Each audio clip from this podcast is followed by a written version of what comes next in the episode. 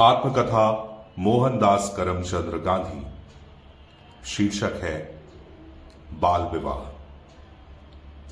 मैं चाहता हूँ कि मुझे यह प्रकरण ना लिखना पड़ता, लेकिन इस कथा में मुझको ऐसे कितने ही कड़वे घूट पीने पड़े होंगे। सत्य का पुजारी होने का दावा करके मैं और कुछ ही नहीं कर सकता। यह लिखते हुए मन अकुलाता है कि तेरह साल की उम्र में मेरा विवाह हुआ था। आज मेरी आँखों के सामने बारह तेरह वर्ष के बालक मौजूद हैं। उन्हें देखता हूँ और अपने विवाह का स्मरण करता हूँ तो मुझे अपने ऊपर दया आती है और इन बालकों को मेरी स्थिति में से बचने के लिए मैं बधाई देने की इच्छा देता हूँ। तेरह वर्ष में हुए अपने विवाह के समर्थन में मुझे एक भी नैतिक दलील सूझ नहीं सकती। पाठक यह समझें कि मैं सगाई की बात लिख रहा हूँ। कठियावाड़ में विवाह का अर्थ है लग्न, सगाई नहीं। दो बालकों के ब्याहने के लिए माँ बाप के बीच होने वाला करार सगाई है।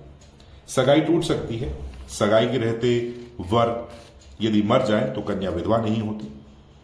सगाई में वर कन्या के बीच कोई संबंध नहीं रहता। दोनों को पता भी नहीं होता। मेरी एक एक करके इस तरह तीन बार सगाई हुई थी। ये तीन सगाइयाँ कब हुई, इसका मुझे कुछ भी नहीं पता। मुझे बताया गया था कि दो कन्याएँ एक के बाद एक मर गई।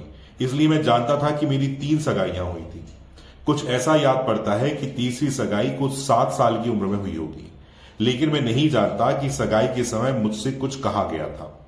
विवाह में वरकन्या की आवश्यकता पड़ती है, उसकी एक विधि होती है और जो मैं लिख रहा हूँ, सो विवाह के विषय में ही है। विवाह का मुझे पूरा पूरा स्मरण है। पाठक जान चुके हैं कि हम तीन भाई थे।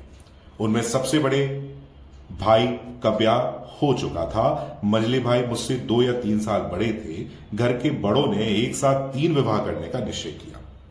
मजले भाई का, मेरे काका जी के छोटे लड़के का, जिसकी उम्र मुझसे एक आध साल अधिक रही होगी, और मेरा। इसमें हमारे कल्याण की बात नहीं थी। हमारी इच्छा तो थी या नहीं थी, बात सिर्फ़ बड़ों की सुविधा और खर्च की थी। हिंदू संसार में विवाह कोई ऐसी वैसी चीज़ नहीं है।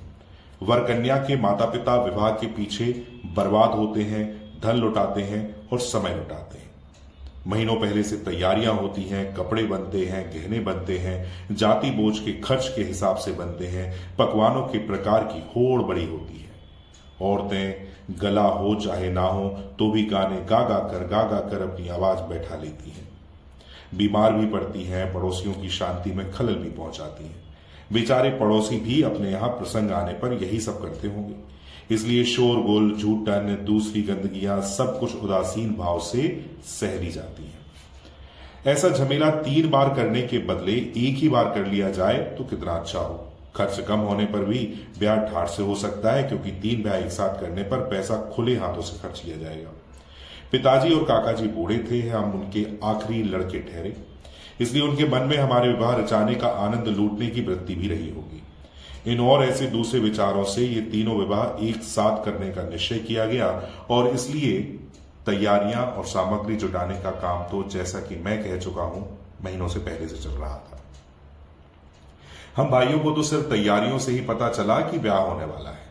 उस समय मेरे मन में अच्छे अच्छे कपड़े पहनने के, बाजे बजने वर वर यात्रा के समय घोड़े पर चढ़ने, बढ़िया भोजन मिलने, एक नई बालिका के साथ विनोद करने, आदि की अभिलाषा के सिवा दूसरी कोई और खास बात रही हो, इसका मुझे कोई स्मरण नहीं है। विषय भोग की वृत्ति में जो बात आ गई वह कैसे आई, इसका वर्णन मैं कर सकता हूँ, पर पाठक को ऐसी जिज्ञासा बिल्कुल भी ना रखे। मैं अपनी शर्म पर पर्दा डालना चाहता हूँ, जो कुछ बतलाने लायक है, वो आगे ज़रूर बताऊँगा किंतु इस चीज़ के ब्यौरे का उस केंद्र बिंदु से बहुत ही थोड़ा संबंध है, जिसे मैंने अपने निगाह के सामने रखा। हम दो भाइयों को राजकोट से पोरबंदर ले जाया गया। वहाँ हल्दी चढ़ाने आदि की जो विधि हुई है, वह मनोरंजक होते हुए भी उसकी चर्चा छोड़ देने के लायक है। पिताजी दीवान थे, फिर भी थे तो नौकर ही।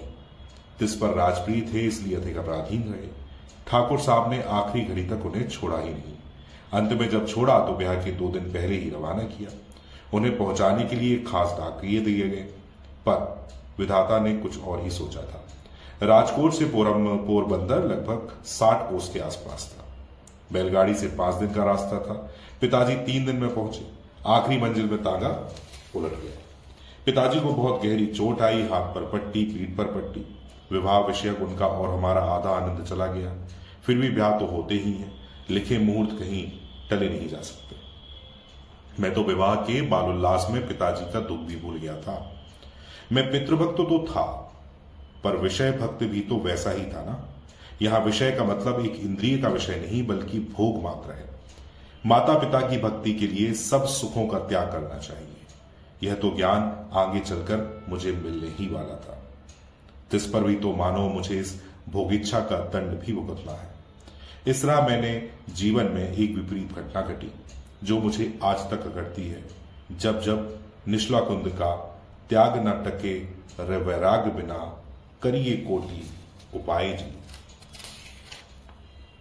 गाता हूँ या सुनता हूँ, तब तब यह विपरीत और कड़वी घटना मुझे याद आती है और शर्माती है। पिताजी ने शरीर से पीड़ा भोगते हुए भी बाहर से प्रसन्न दिखने का प्रयत्न किया और विवाह का पूरी तरह से योग दिया। पिताजी किस किस प्रसंग पर कहाँ कहाँ बैठे थे, इसकी याद मुझे आज भी जैसी की वैसी बनी हुई है। बाल विवाह की चर्चा करते हुए पिताजी के कार्य की जो टीका मैंने आज की है, वह मेरे मन ने उस समय थोड़ी ही की थी। तब तो सब कुछ योग और मनपसंद ही लग रहा था। ब्याह ने शोक था। पिताजी जो कर रहे हैं, वो ठीक ही कर रहे हैं। ऐसा लगता था, इसलिए उसी समय के स्मरण आज भी मुझे ताजे हैं। मंडप में बैठे, फेरे फेरे, कंसार खाया खिलाया, और तभी से वरवधु साथ साथ रहने लगे। वह पहली रात, दो निर्दोष बालक अनजाने संसार सागर में कूद पड़े। भाभी ने सिखलाया कि मुझे पहली रात में कैसा बर्ताव करना चाहिए। धर्मपत्नी को किसने सिखलाया, सो पूछने की बात मुझे याद नहीं। अब भी पूछा जा सकता है, पर पूछने की इच्छा तक नहीं रही। पाठक यह जान लें कि हम दोनों एक दूसरे से डरते थे, ऐसा मुझे बास है। एक दूसरे से शर्माते भी थे। बातें कैसे करना है, क्या करना है, सो मैं क्या जानू? प्राप्त सिखावन भी क्या मदद करती? लेकिन क्या इस संबंध में मुझे कुछ सीखना ज़रूरी होता? जहाँ संस्कार बलवान है, वहाँ सिखावन सब गैर ज़रूरी बन जाती। है धीरे धीरे हम एक दूसरे को पहचानने लगे और बोलने लगे, हम दोनों बराबरी की उम्र के थे, पर मैंने तो पति की सत्ता चलाना शुरू कर दिया था।